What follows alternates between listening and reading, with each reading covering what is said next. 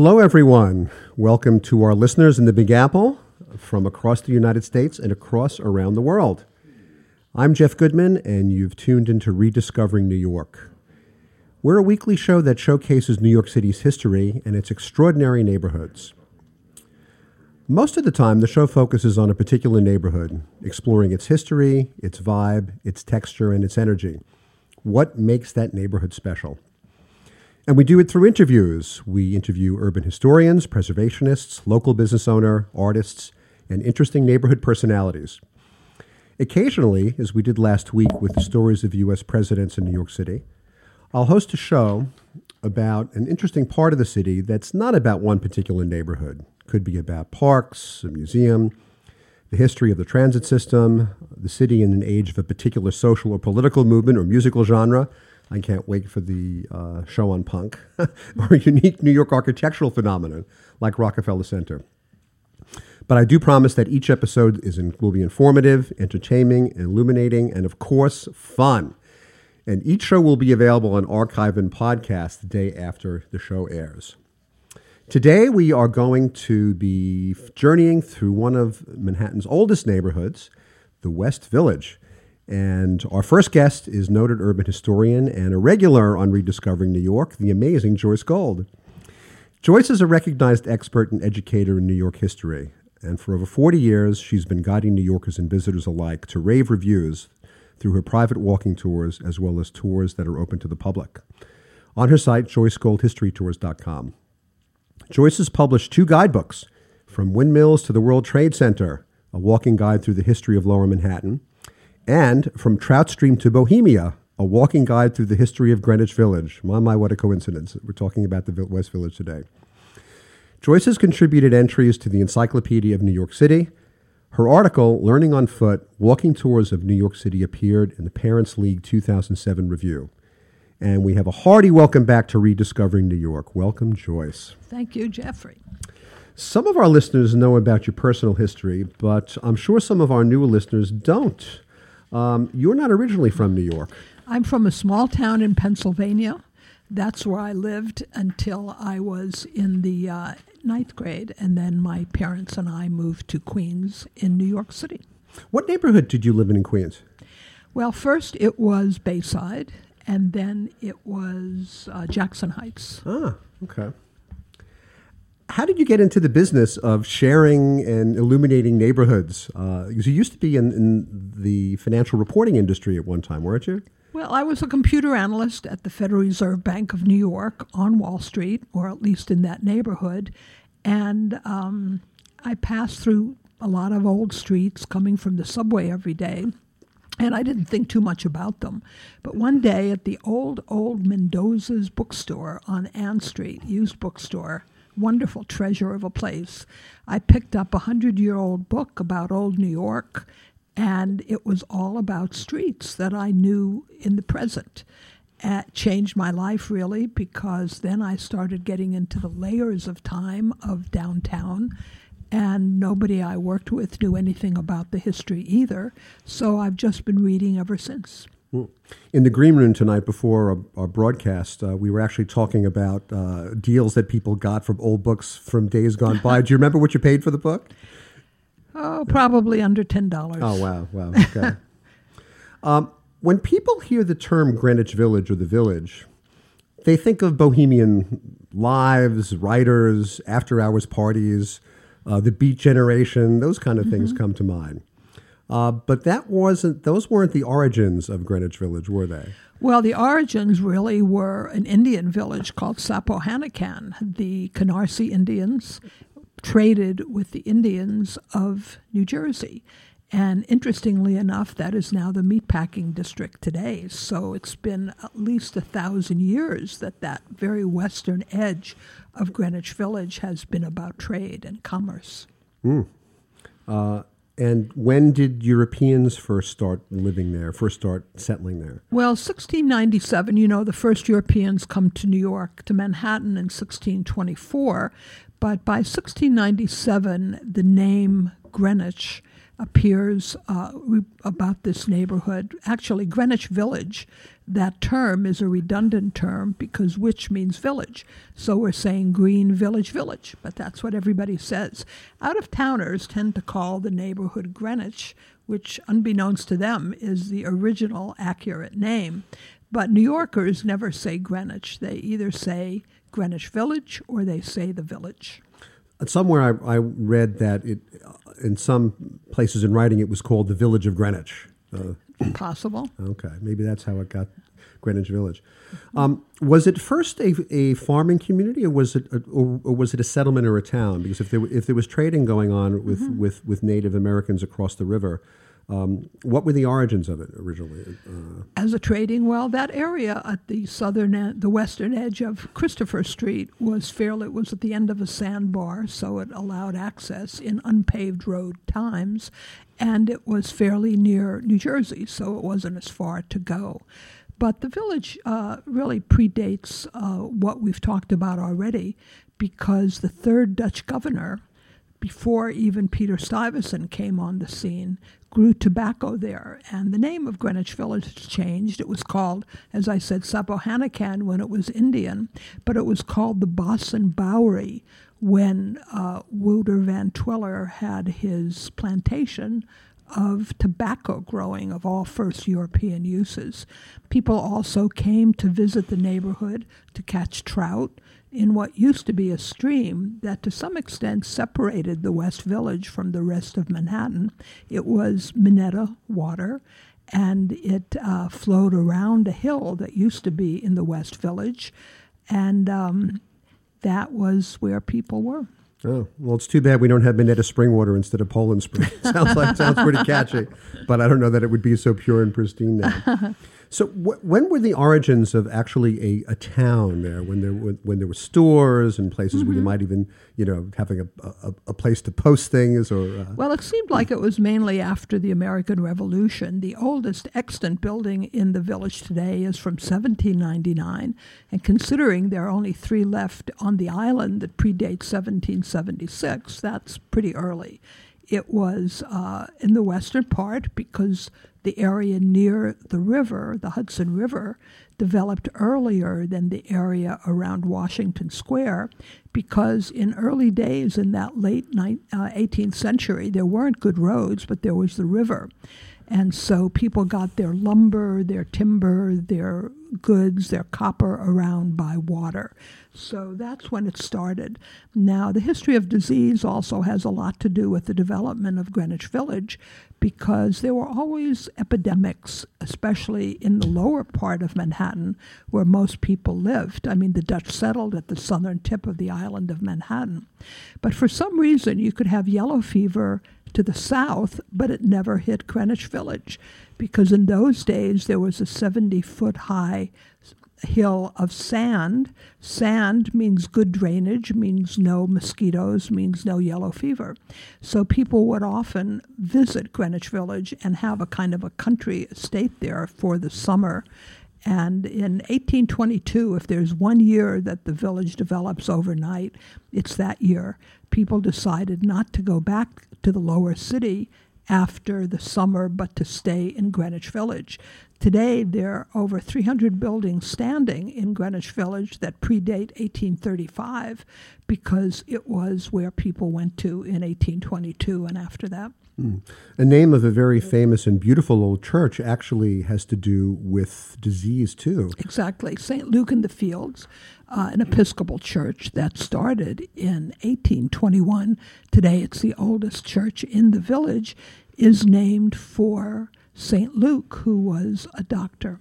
And when did the main chapel go up? Was it in the 1820s? Or I know they've had a number of fires over the years. Yeah, 1821, I believe, is when it was built, and it was uh, a chapel of Trinity Parish for some of its existence. 1821, when it went up, was the year before the bad yellow fever and last yellow fever epidemic. And the first year, people got to it primarily by boat but by the next year, people began walking there. Mm. Well, one of the things that New Yorkers notice, and uh, especially people from out of town notice, is that uh, the grid's different. Yes. uh, when did the grid uh, move up past Houston Street to actually hit the village. And why is, are these streets really strange? Some people say, how can 10th and 4th Street go north south instead of east west? What, what's the Yes. story about that? Well, the story about that is that the grid plan of numbered streets doesn't exist in New York on paper until 1811. But the western part of Greenwich Village was laid out earlier. And there were two main streets that were the original streets of Greenwich Village. They went to an obelisk, to a statue that used to be right near the old Homestead restaurant uh, on Ninth Avenue uh, bef- after the French and Indian War, but before the American Revolution. It was a statue to honor General Wolfe, who some claim uh, won Canada for England. He died uh, in Montreal. And that was a statue praising him. So people from the lower city, at that time, that's where everybody lived, often would visit that statue for an outing, and there were only two streets to get there. One of them was uh, a street that crossed Minetta Water and beelined right to the statue, and it used to be called Monument Lane. But uh, the other street was along the river's edge, and that was the River Road to Greenwich. Today, those two streets have different names. The one along the Hudson is called Greenwich Street, and Monument Lane is now called Greenwich Avenue. Oh, And that is the street on which your second guest this evening has her restaurant. yes, yes. No wonder it's that curved street that goes uh, Mm-hmm. up, even though it goes it goes through something of a grid. Uh, there's also an, a little bit of an interesting history in, in Greenwich Village. When people hear the term "up the river" and uh, Mm-hmm. uh, corrections in criminal justice, they tend to think of Sing Sing, but that That's was right. not the original "Up the River," was it? No, up the river was in Greenwich Village. And after the Revolution, they built a prison named Newgate for the more famous one in England. It was there for about 20 or more years until 1829. It was right at the river, and that's where the term originated. If you got sent up the river, it was to Newgate for men and women. It wasn't until 1828 that the prison moves to Sing Sing. Oh, 1828 it moved to Mm-hmm. Sing Sing. Wow, wow, that's a long time ago. Uh, one thing that we notice uh, in the village, in the West Village, is that there are a couple of wood buildings. Yes, there are. When were the building codes changed that required uh, construction, even of residential buildings, to be Mm-hmm. masonry? What? Well, here's the deal about wooden buildings. Wood had advantages and it had a disadvantage, major disadvantage. The advantage was that they were less expensive to build than out of brick or stone. Also, they were lighter, and often much of New York is on landfill, so that was a plus. But there were a lot of fires, so uh, Greenwich Village has a a couple from 1822 and from 1799, but once a lot of people moved into the neighborhood, you could no longer build new construction out of wood. So the rule against wooden construction changed, and it had a lot originally to do with the population of that particular neighborhood. Wow, and that would have uh, um, uh, mushroomed uh, during that yellow fever epidemic. I think you talked Very about. Very much, yeah. Wow, fascinating. Well, we're going to take a short break, and we'll be back in a couple of minutes and continue our conversation with Joyce Gold.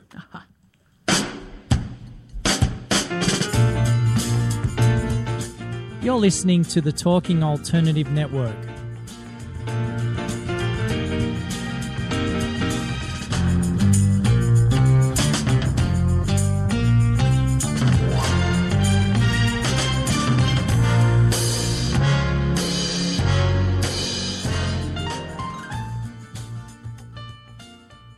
You're listening to the Talking Alternative Network.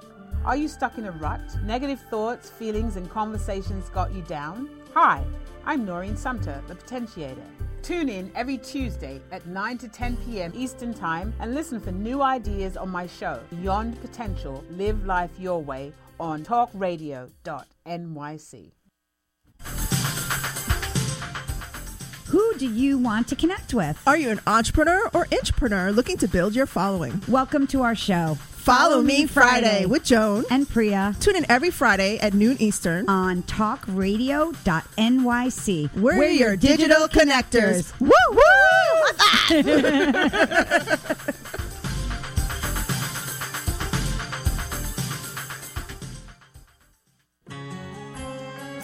Talking Alternative Radio, 24 hours a day.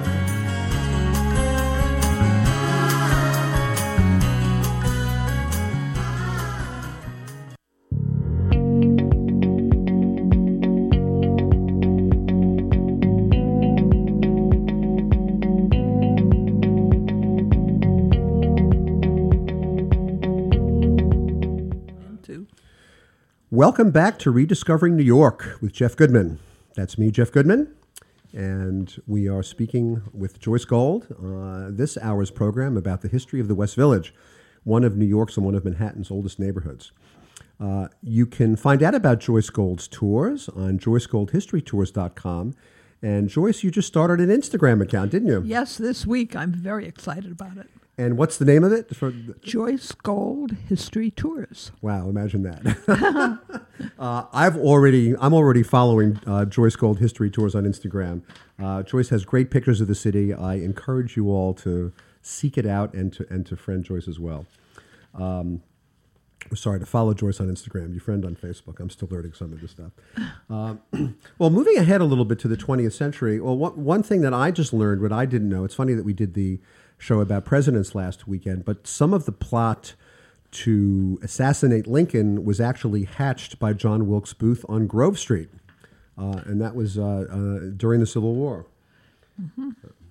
Um, when did the big history of the docks start in the West Village? Because it, because it was close to the water, and there were lots of businesses along what's now West Street, like bars, and probably places that were not so uh, uh, uh, gentlemanly and ladylike in those days. Well, in the early 19th century, there were two very famous happenings right at the docks. And one of them was in 1804, and one of them was in 1807. In 1804, Alexander Hamilton, uh, who had been mortally wounded in a duel with the Vice President of the United States in um, Weehawken Heights, New Jersey, was brought back to the West Village, where he died in the home of a friend after his large family. His wife was pregnant with, I believe, their seventh child, uh, came to bid farewell to him. And then the country of America really changed in 1807 when Robert Fulton uh, took a steamboat. He didn't invent the steamboat, he, he made it commercially viable and got it to go from the Christopher Street Pier up to Albany and back in an incredible 32 hours. That brought on the age of industry in America. Uh, the docks themselves, very much around 1900, they were very vibrant. Every block had a different pier, and half of the piers on the west side were owned by the railroad companies because before 1910, if you wanted to go west by rail, you took all your baggage down to the Hudson River, got on a ferry boat owned by the uh, railroad company, and took the Pennsylvania Railroad in New Jersey. It wasn't until 1910 when the Penn Sea electrified and the original Penn Station opened up at 33rd Street that you could actually uh, not need a ferry boat to get over there. When did the elevated West Side Highway go up? Was it in the 20s?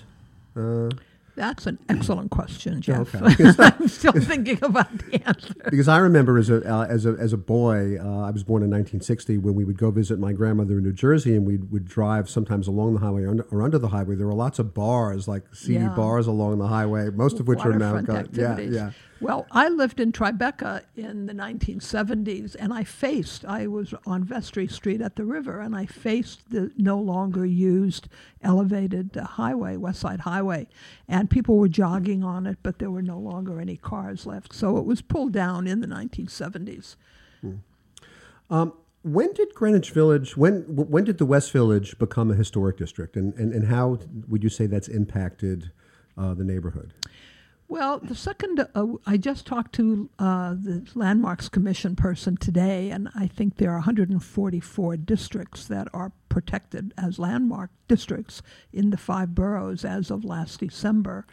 And Greenwich Village was the second of those to be given designation. But it wasn't the West Village. It was the area around Washington Square, which is one reason they have wonderful low scale remaining. Uh, the West Village was a little bit after. Uh, some developers fought it. Some high rise apartments, uh, the Memphis downtown, for example, one of them went up because it was outside the landmark district. That's, that, that is one thing you notice in the last 20 years the scale of residential development, uh, really to the west of Washington Street. That's where most of it has, has well, occurred. in Greenwich Village, uh, the original water line was the southern half of the West Village, Greenwich Street, and the northern half of the West Village was Washington Street, one block, as you know, to the west of Greenwich Street.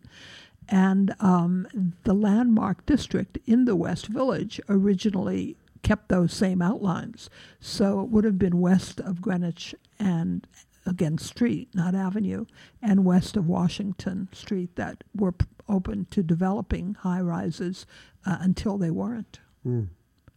You know, one thing about New York is is we call ourselves a melting pot, or as uh, then Mayor Dinkins would call us a mosaic. We all didn't melt together, but we had all these different colors as part of our a stew pot. I've heard it called. you don't have to melt. um, were there any particular ethnic communities throughout the West Village's history that you might have seen? Uh, yeah, well, a lot of it was Irish because there was a lot of discrimination. In uh, 1850, a quarter of the city had just come from Ireland, and there was a lot of no Irish need apply that kept them out of any job that paid much. But, but the only thing that was open to the men heavy backbreaking labor, which often meant at the docks. And that's why not only was a lot of the western part of the village uh, Irish, but um, some of the churches are still there. St. Veronica's, which unfortunately recently closed, went up in the end of the 19th century because people worked at the dock, they lived nearby, they prayed nearby. It's all, I'm, my approach to Manhattan history is what do people pass all the time and why is it there? And a lot of Roman Catholic churches in Manhattan are much further east near the East River or west near the Hudson than you would expect. And it's because the prevalence of Irish people working at the dock and therefore having their houses of worship nearby. When did St. Veronica's close? Is that is that on on Washington Street and it's on Christopher, Christopher? Street? Yes, Okay. that's right.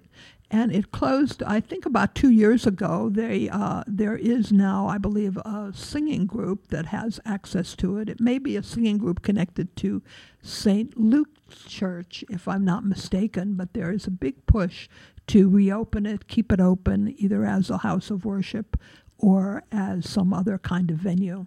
And I actually stand corrected. It's on the northwest corner of Greenwich Street and Christopher Street. There's a, uh, a modern, well, 60s co op that's on the corner, uh, the northwest corner of Washington and Christopher. I won't comment Uh-huh. about the aesthetic value lest I uh, uh, uh, potentially offend any, any any of our listeners who may live or live in the building. Um, there's some fun things to mention about the uh, the West Village. Um, uh, the place where Friends supposedly takes place is on the corner of is it Bedford Street or Mm-hmm. Yes, the, it is. It's yeah. Bedford. But of course, if you look at uh, the television show, there's no way in hell that anyone would live in that size apartment who didn't have really good work. You know. Well, it's very difficult to sell real estate to children of people whose parents who are paying for the real estate don't live in New York because uh, it just seems a little out of bounds. It was just the exterior of that building that was used for friends. And uh, you can usually figure out which one it is at that corner because there are a lot of pic- people taking pictures of it. Uh, and uh, Bedford Street also is notorious, and it has the thinnest building in the city. Yes, it does. It, it went up in the 1870s. It looks Dutch because it has a stepped roof, but it wasn't until the 1870s that it was made out of the space between two previously existing buildings. It's only, they say, nine and a half feet wide outside, uh, eight feet wide inside. I've actually been in it because it was for sale recently, and it's most famous, I guess, for being thin and also being the home at one point of uh, uh, Edna St. Vincent Millay, who lived in it with her husband in 1923, Eugene Boissevain. She was uh, a more famous Vassar graduate than I am. Although with rediscovering New York, you never know.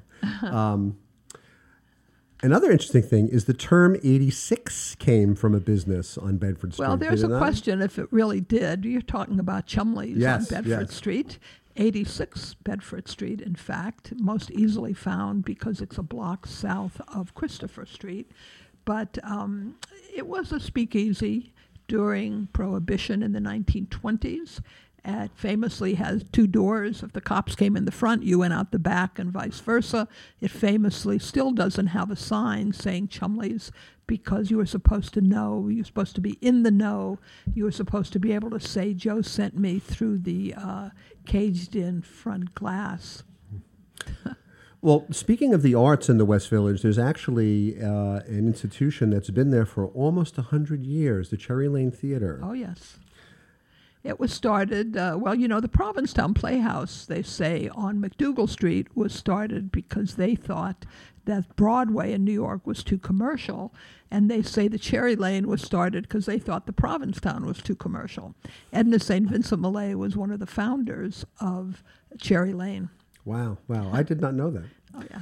And of course, local history wouldn't be complete if we didn't mention the famous White Horse Tavern Oh, the on White Hudson Horse Street. Tavern. Yes. That is a wonderful place. It still evokes the uh, waterfront pass that it was around for. And it's also very famous because Dylan Thomas uh, was there.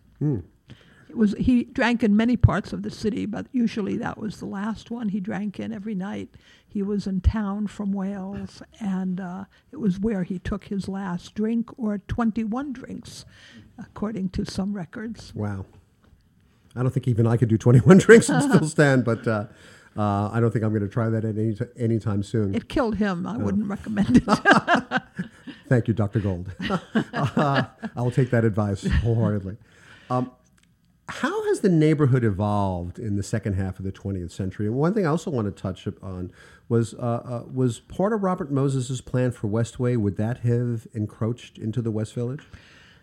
I don't think so. Uh, oh, for Westway, was that his plan? Westway? Yes, which was uh, um, uh, thanks to Jane. I'm having a, a Jacobs. Yes, Jane Jacobs. Thanks to her work and, and her activism, Westway went out the window, and I think that was even before we had landmark districts. So uh, Yes, I think it was. Uh, well, he wanted to run a four lane highway through Washington Square Park. He wanted to demolish both sides of Broome Street. One cast iron building on Broome Street is so fine, the Haughwout building, that it would have been dismantled and re erected at the Metropolitan Museum. But people like Jane Jacobs stopped him, and uh, some of the people in the, the Italian residents of the South Village stopped him, and protests start, stopped him as well. This is the 50th anniversary of the Greenwich Village Historic District, the one mainly around Washington Square. And the Greenwich Village Society for Historic Preservation, a wonderful organization, has a lot of uh, talks, and even I'm doing tours for them to honor that. in fact, there is a Saturday uh, in April that there's going to be a lot of activity for the, for, for the society. Yeah, right at Washington Square Park. And where can people find out about uh, about that? Uh, GVSHP.org is a website, and uh, Mr. Berman, who heads it up, is just noble in trying to keep it uh, what it, as what it is. Unfortunately, and you might say because it's so low scale and so charming, it's uh, it's really under. Um, the prices are through the roof because there's not much supply and great demand. Of course, the demand could ruin the whole feeling of it.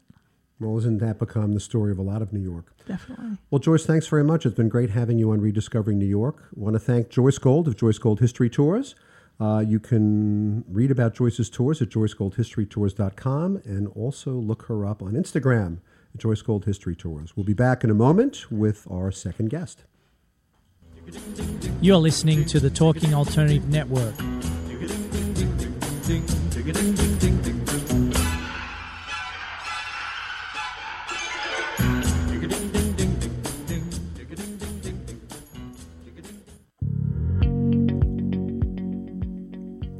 Do you love or are you intrigued about New York City and its neighborhoods?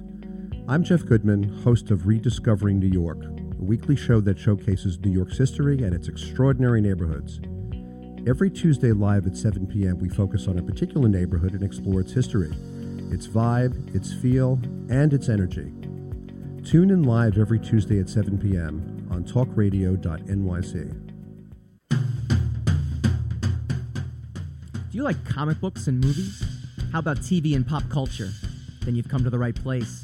Hi, I'm Michael Dolce, host of Secrets of the Sire.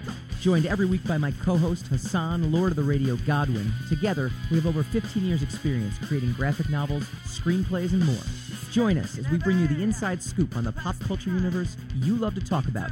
Wednesday nights, 8 p.m. Eastern, talkradio.nyc.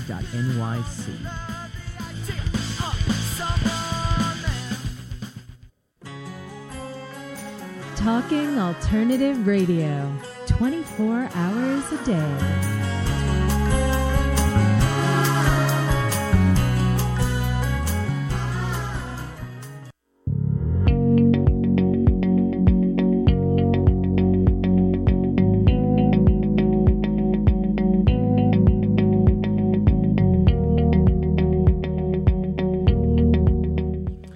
We're back to Rediscovering New York with Jeff Goodman. That's me. I'm Jeff Goodman.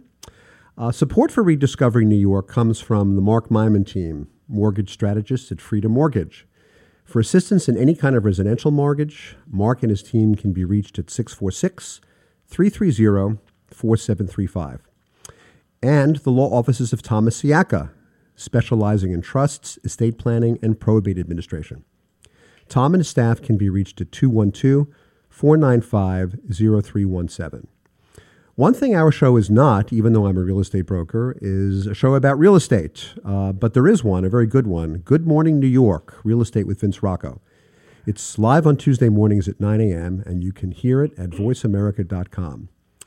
You can like us on Facebook, Rediscovering New York with Jeff Goodman, how novel, and also follow me on Instagram at Jeff Goodman NYC. If you have comments or questions, or if you'd like to get on our mailing list, please email me, jeff at rediscoveringnewyork.nyc.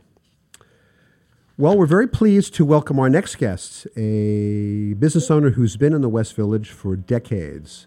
Nikki Perry, she's the owner and founder of Tea and Sympathy.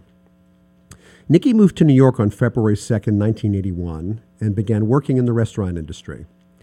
After many discussions with various friends on how English food wasn't edible, she decided to prove them all wrong. And she opened Tea and Sympathy at 108 Greenwich Avenue in December, two days before Christmas that year, in the hopes of creating a place for Brits in New York to come and have a proper cup of tea.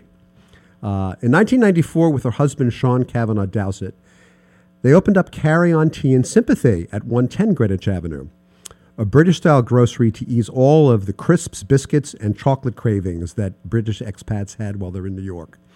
And then in 1999, Assault and Battery at 112 Greenwich Avenue started serving traditional British fish and chips. God, do I miss my chippy in Primrose Hill when I lived there about the same time in London. Uh, Nikki currently resides in New York with her husband Sean, their daughter Audrey, and Cuthbert, who is a very British bulldog. And today, Nikki and Sean are actually up in the mountains and could not be in the studio in person, but thanks to modern telecommunications, we're able to have Nikki on the show via telephone. A landline, actually, in this day and age. And it's my pleasure to welcome Nikki Perry by phone to Rediscovering New York. Hello, Nikki. Hello, good evening. I love a good old landline, don't you, darling? yes, absolutely. Uh, they don't have many of them left these days, but I actually have one in my home. Uh, a friend said I shouldn't keep it, but I thought, no, I got to keep a landline. Oh, yes, I have to keep telling my 15 year old daughter, can you stop, please, with the messages? I had to wait for eight hours before I got home to hit the button if I was lucky that was blinking with a message or two. So get a grip. Did she uh, heed your advice? Or yeah, no, she's she's reminded quite often about. Oh, was did you have did was there texting when you were my age? Uh, no, actually, there wasn't. Oh. we didn't have answering okay, machines early in those days. We didn't even You have answering machines in those days. what can I tell you? no. Um, you're in the mountains right now. Is uh, is there a lot of snow on the ground up there? Yes, we are about two feet in, and the dog is a bit disappointed because he goes outside and he crunches in and then slides about six feet down, so he can't go into the woods. But that's okay. Better, he's better off out in the woods. Yeah, I'm quite surprised. I come up here a couple of times a year to clean out the house of all the old stuff because we rent the house out some of the time during the year, um, and it's amazingly different up here, so quiet. Very different from the hustle and bustle of New York and also the West Village. Yeah, um, the beautiful, beautiful, wonderful. I was so fascinated by your previous guest, Joyce. Please do come and have a cup of tea with me because I've got lots of questions. I, I made the Monument Lane, so the restaurant that has been that's not there anymore, unfortunately, like lots of other businesses in the neighbourhood. That makes a lot of sense with the Monument Lane. I thought thought that was really fascinating. Mm. Well, a little bit later in our segment, we are going to talk about some of the challenges that business owners have been facing with uh, rent increases and uh, some of them not being able to be there anymore. Um, where are you from in London? I actually am from Eltham, which is, but I was living in Blackheath Village, which is twinned, is sort of next door to Greenwich, actually. So I like to say I'm from Greenwich to Greenwich. Oh, I don't okay. live in Greenwich, but Greenwich is on the, on the other side of Blackheath, which is named because that's this is also I was quite Joyce made me think of this. Blackheath in southeast London is a huge heath that is named because a lot of uh, the bodies from the Black Death were buried there. Oh, wow. And the, the church that's been there for hundreds and hundreds of years is completely in line with the Meridian line that's in Greenwich, um, which I'm sure you're familiar with. Yes, I've actually- with one foot, you're one foot in the east and one foot in the west. And in fact, it's the church and the steeple that's the squeeze song, if anybody knows it, the church and the steeple, the laundry on it, is that church. Our engineer, is, is Sam, is nodding his head. Yes, he knows it. Yeah, Uh, of course he knows it's very, very, it's almost an American anthem, but it is that church and that steeple. When did you move to New York, Nikki? In 1981, And what had you decide to move to the Big Apple? Uh, I knew when I was about 14 years old, and I was reading fanzines about Marc Bolan, who I was obsessed with. And I was at boarding school, and it was always talking about Max's Kansas City and uh, New York this, New York that. And I, I became completely obsessed with it. That's all I thought about. And my mother, who was a big traveler, had never been to America, and in 1980 came, went to New York with a friend of hers. And I was beside myself with jealousy. I mean, how could you go there without taking me when you know how I feel about it? And the next year she bought me for my 21st birthday.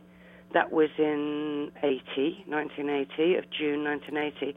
And then a few months later, I came back here with a suitcase, $200, left everything behind my clothing, my Biba. I can't even believe the value of all the things I left behind, but I didn't care.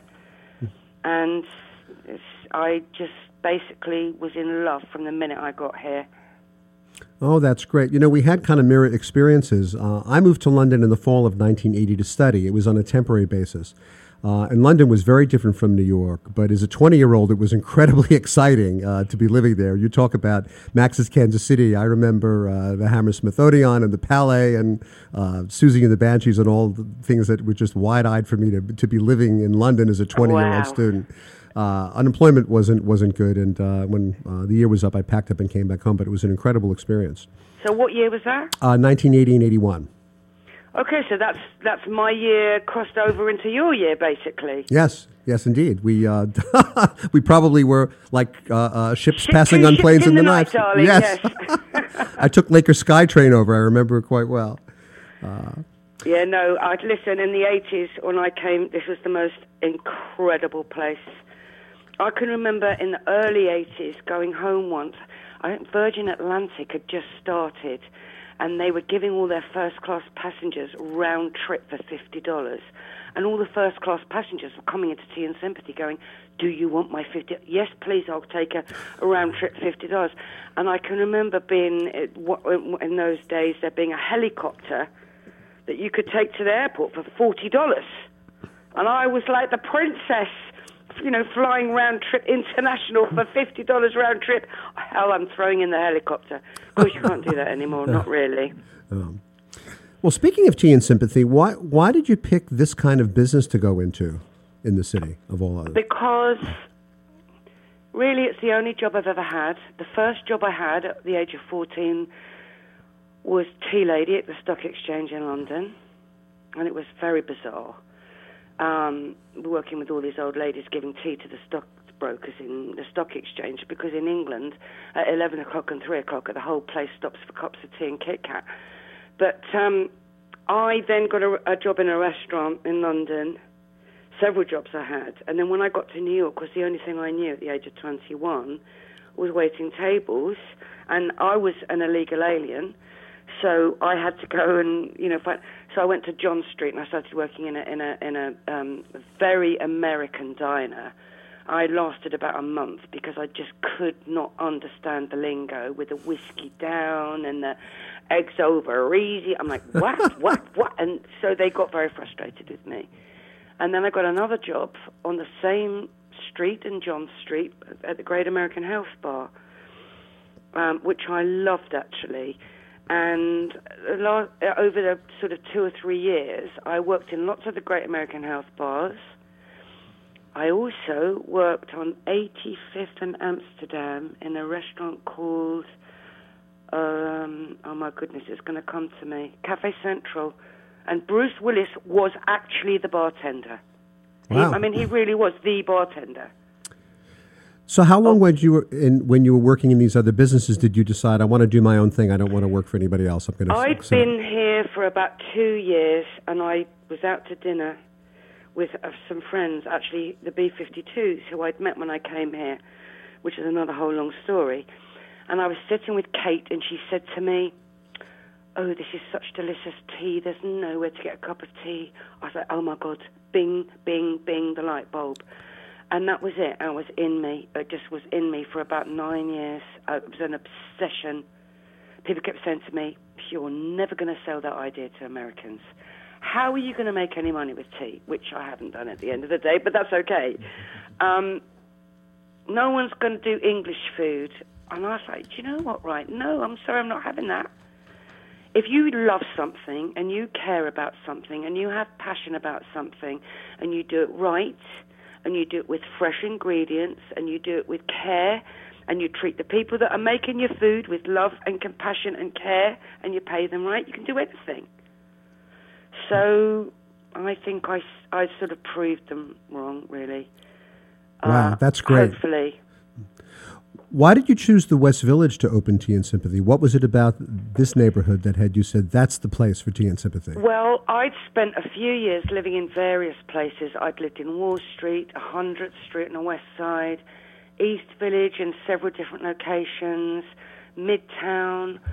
Um, I'd done all sorts of places. And the West Village was always somehow very London like, very um, magnetic, very beautiful, very different.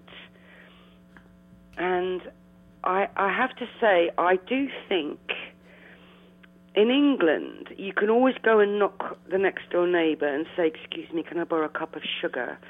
But in New York City, you can't really do that. Most people won't open a door to you. But in the West Village, it's very different.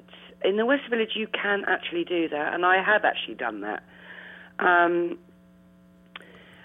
and that is sort of the feeling that I always is always a little bit out of range. It was always a little bit out of reach to actually rent an apartment because it's always a little bit more expensive. But I worked for a caterer who had a kitchen on Jane Street that's now some very fancy um, uh, shoe shop, I think. And he was a complete and utter maniac. And he had a house on Downing Street that he had parties in. But his kitchen was on Jane Street. And whenever I was working there, I would walk up Jane Street to Greenwich Avenue, and then I would go up, turn right to 13th Street because I was living on 13th Street on Fifth Avenue in an apartment there. And I would always see these windows, and it would ne- I'd never seen it open, and it was very tiny, and it had it had dolls in the windows, like eight or nine dolls. It always had seven grandfather clocks. It was very odd. Hmm. Hmm. But I would look in the window over and over and think that is just that would make a perfect what I want. But I mean, you're thinking years away. And then one day when I was working at a restaurant downtown in Barocco, I was sitting in the restaurant one day, and the vegetable man came in. Actually, I bust my knee up really badly on a bicycle accident with no health insurance, but that's a whole other long story. And the vegetable guy came in. He used to own a restaurant called, gosh, a re- you remember I remember Texarkana. But anyway, he with- was yeah, he was amazing. That used to be his restaurant. So Nikki, we're gonna really we're gonna take we're gonna take a short break, and we'll be right back to uh, continue our conversation. no problem. We'll be back in a moment. All right. Thank you. You're listening to the Talking Alternative Network.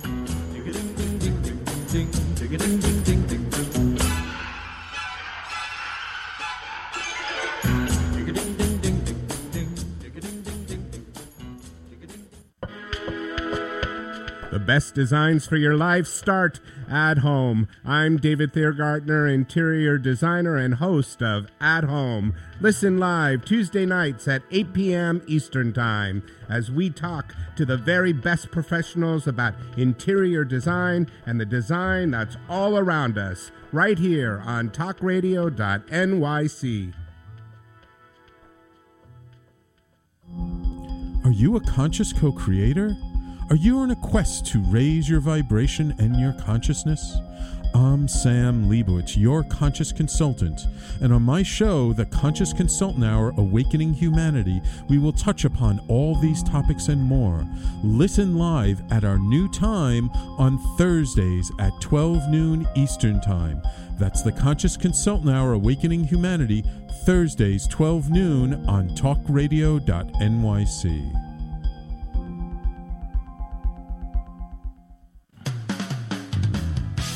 TalkingAlternative.com.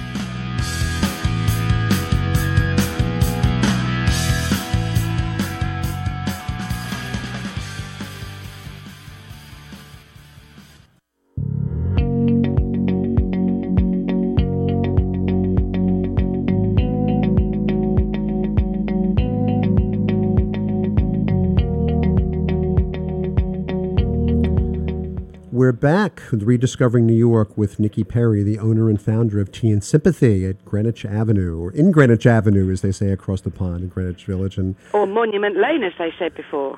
uh, indeed, and Nikki is speaking to us from the snow, uh, the two feet snow uh, up in the mountains between Saugerties and Woodstock. Uh, Nikki, what? How has the West Village changed as a business owner for you in almost thirty years? How have you, what kind of changes have you seen there? I'll just start crying now. I, I just the whole place has just disintegrated into nothing. It's it's very sad. The worst thing that's happened was the hospital going, and I could get into a whole story about that, but I won't. But that we told them what was going to happen. The commerce completely dis- disintegrated. Forty businesses immediately went out of business and some of those places are still sat empty now. Hmm. The, the rents and the real estate taxes are beyond astronomical. I mean, who in their right mind is going to rent a 500 square foot space for $35,000 a month? I mean, what are you going to sell? Well, sadly, if you were selling drugs from there, you wouldn't make enough money to pay the damn rent, for God's sake. No, you'd have to be in the old part of the East Village for that to happen. Uh, you yeah, know, well, and, and uh, believe me, in those days in Avenue C, they were not paying thirty-five thousand dollars a month rent, mate. They weren't. no, no. I lived down there back, well, not, not quite as long ago, but, you know, sadly, it's something that's befallen a lot of the city. Um, uh, and you're actually facing some challenges now that, that you have a GoFundMe campaign for. Do you want to talk about that? Yeah, I mean, here's the thing. Okay, I don't blame my landlords. They are. I've got good guy landlords. Really, at the end of the day, otherwise I would have been gone five years ago, like everybody else. But still, the rent is too damn high. I don't know from day to day if we're going to do it.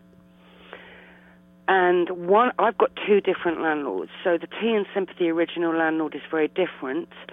Um, the other guy is is is been very fair with me and sits down with me and talks to me because I am a person that cares.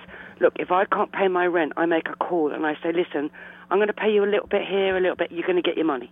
And everybody knows I've been there a long time. I'm not going to let you down. But this is It's madness what's going on here. It's unattainable riches these people have got. And I think right now we have a very good chance with the politicians that we have who are excellent that we've got in New York City right now of getting something done to help. And I think there are a lot of things that we could do. I think that most people do not realize small businesses like me have to pay a portion of the real estate taxes. But the, the I mean, I pay 10% over my base, which means the year I signed my lease. Um, but what happens every year is the real estate taxes since Bloomberg go up so astronomically that your percentage or my percentage has basically gone from $100 a year to $20,000 a year. Wow. Now, how is anybody going to survive like that? Here's the thing we've got $3 billion as a tax break for Amazon, for the richest man in the world. How about we go with the good landlords who have kept their small businesses and we give them the tax break that they then pass down to us so that we can stay in business and have a, all these empty spaces. You're talking about Amazon, everyone's really disappointed about Amazon. Guys, if you bring the rent down to where it was 10 years ago to the $7,000 instead of the $37,000, perhaps New York City could go back to what it is and what it's always been about, which is about people with a dollar and a dream and guts to come here and do your thing, your art, your Keith Haring, your your um, Cafe Central, your which is Bruce Willis, your Union Square Cafe, or whatever it is. But right now, we that's been cut off at the knees. Uh, Joyce and I were talking in the green room before the show about uh, a famous bookstore in New York that's facing some uh, challenges, not relating directly to taxes, but you know the whole uh, concept, the whole uh, reality of, of, of a tax break of the magnitude of this being offered to a business that's not here, versus uh, one that's been an incredible part of New York and New York history. Uh, yes, you're talking about the Strand bookstore. Yes. At 12th Street and Broadway. Yeah. And they do they not own that building? They do own the building, but she's her feeling is that she has such a low profit mar- margin, especially after the uh, state and the city were about to pay all those Yeah. billions to her direct competitor. Yeah. She said if she has to uh, be proclaimed a landmark, that extra amount of money that that situation would cost her would make the business go out of business. Even Yeah. though she owns the building, uh, she can't afford that extra expense of landmarking. Yeah. Nikki, where can people go to uh, find out about uh, about your campaign to uh, hopefully buttress some of this additional cost that that you and Sean have to bear right now? You know what? I don't expect people to buttress my cost. I expect people to pay attention and to listen to what's going on and stand up for what is right. Because if enough of us, like Corey Johnson, Brad Hoylman, our state senator, Gale Brewer, if enough of us go out and stand up for what is right, and we sit down and talk about the issues look, big real estate, guys, it's over. You cannot have it all because what's happening is New York City is collapsing. And look, there's old people. It's not just about commercial. It's about rent control in in in in all sorts of areas. Um, but if the greed doesn't stop, the whole city's going to die. It really is. Well, speaking of life around the city, one thing I wanted to ask you with the changing landscape, um, do a lot of your customers come from uh, who who still live in the West Village, or most of your customers from from outside the neighborhood? Okay, I have always had everybody from everywhere, all walks of life, all colours, persuasions in every way. Um, we have people from all over the country, internationally, and I still have lots of old timers. I call them my old timers, my old people from the West Village who I absolutely love. In fact, once a month I do uh, Westbeth, which is obviously something that's probably quite fascinating to you guys as walking tour people, we do something called Dinner for One More with Westbeth right now, where if you a volunteer brings a person that doesn't get out for one reason or another, that's lonely, and I will provide the dinner. Uh, the whole I don't care if they roll out of there drunk on the wine, whatever they want, and they give a ten dollar tip. Um, I consider that to be what the West Village is all about. Hmm. And you know, I I've got pictures of dead customers on my walls because I miss them so much because I've been there so long. Oh. Well, Nikki, our time is run out. Thank you so much for your time. Thanks for phoning in from, from the snowy peaks of the Catskills. It's been really good speaking with you, and we wish you the best uh, in the future with Tea and Sympathy. And uh, Thank Ralph you and, very much. And Ralph and I will see you fairly shortly as well. Uh, I used to take high tea pretty much uh, all the time, although I wasn't uh, keen on Harrods. Fortnum's was my favorite when I lived in London, but uh, I'm going to Darling, mine is way better than Fortnum's. All righty. Well, thanks. Well, everyone, pleasure. we've uh, just finished this week's journey to the West Village uh, with Joyce Gold of Joyce Gold History Tours and Nikki Perry of Tea and Sympathy. If you have comments or questions about the show or you'd like to get on the show's mailing list, please email me, jeff at rediscoveringnewyork.nyc. You can like us on Facebook, and you can also follow me on Instagram. The Instagram handle is Jeff Goodman NYC. I'd like to thank our sponsors, the Mark Myman team, mortgage strategist at Freedom Mortgage, and the law offices of Thomas Siaka, specializing in trusts, estate planning, and probate administration. And we have one other sponsor, me. I'm a real estate agent at Halstead. And whether you're selling, buying, leasing, or renting, my team and I provide our clients with the best service and expertise in New York City real estate. You can reach me at 646 306 4761. Again, special thanks to Nikki Perry and Joyce today. Our producer is Ralph Storier. Our engineer is Sam Leibowitz. And thanks to our special consultant, David Griffin of Landmark Branding. Stay tuned for At Home with David Thiergartner, coming up next live at 8 p.m., right here on talkradio.nyc. Thanks for listening. We'll see you next time. You're listening to the Talking Alternative Network.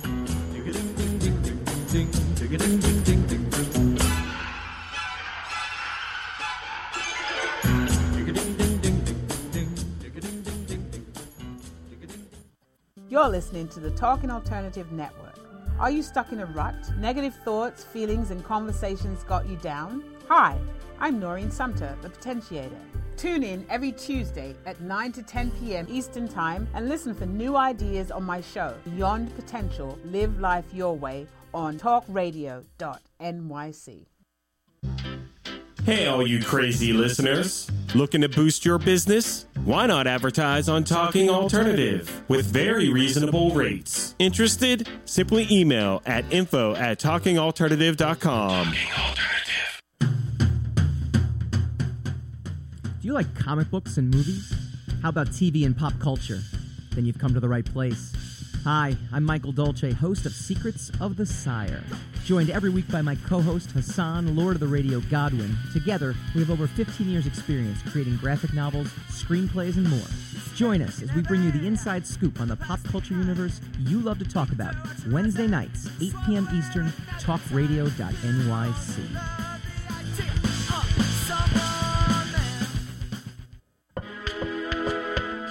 best designs for your life start at home. I'm David Thiergartner, interior designer and host of At Home. Listen live Tuesday nights at 8 p.m. Eastern Time as we talk to the very best professionals about interior design and the design that's all around us, right here on talkradio.nyc.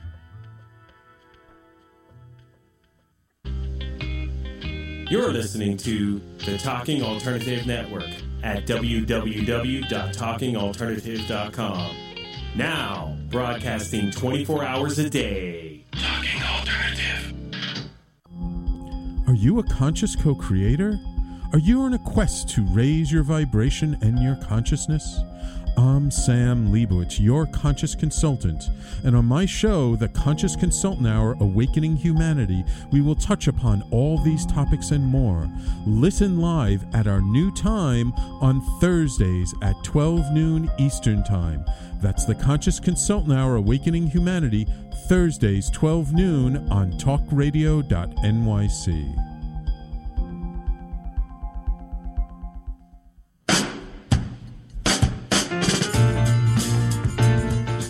You're listening to the Talking Alternative Network.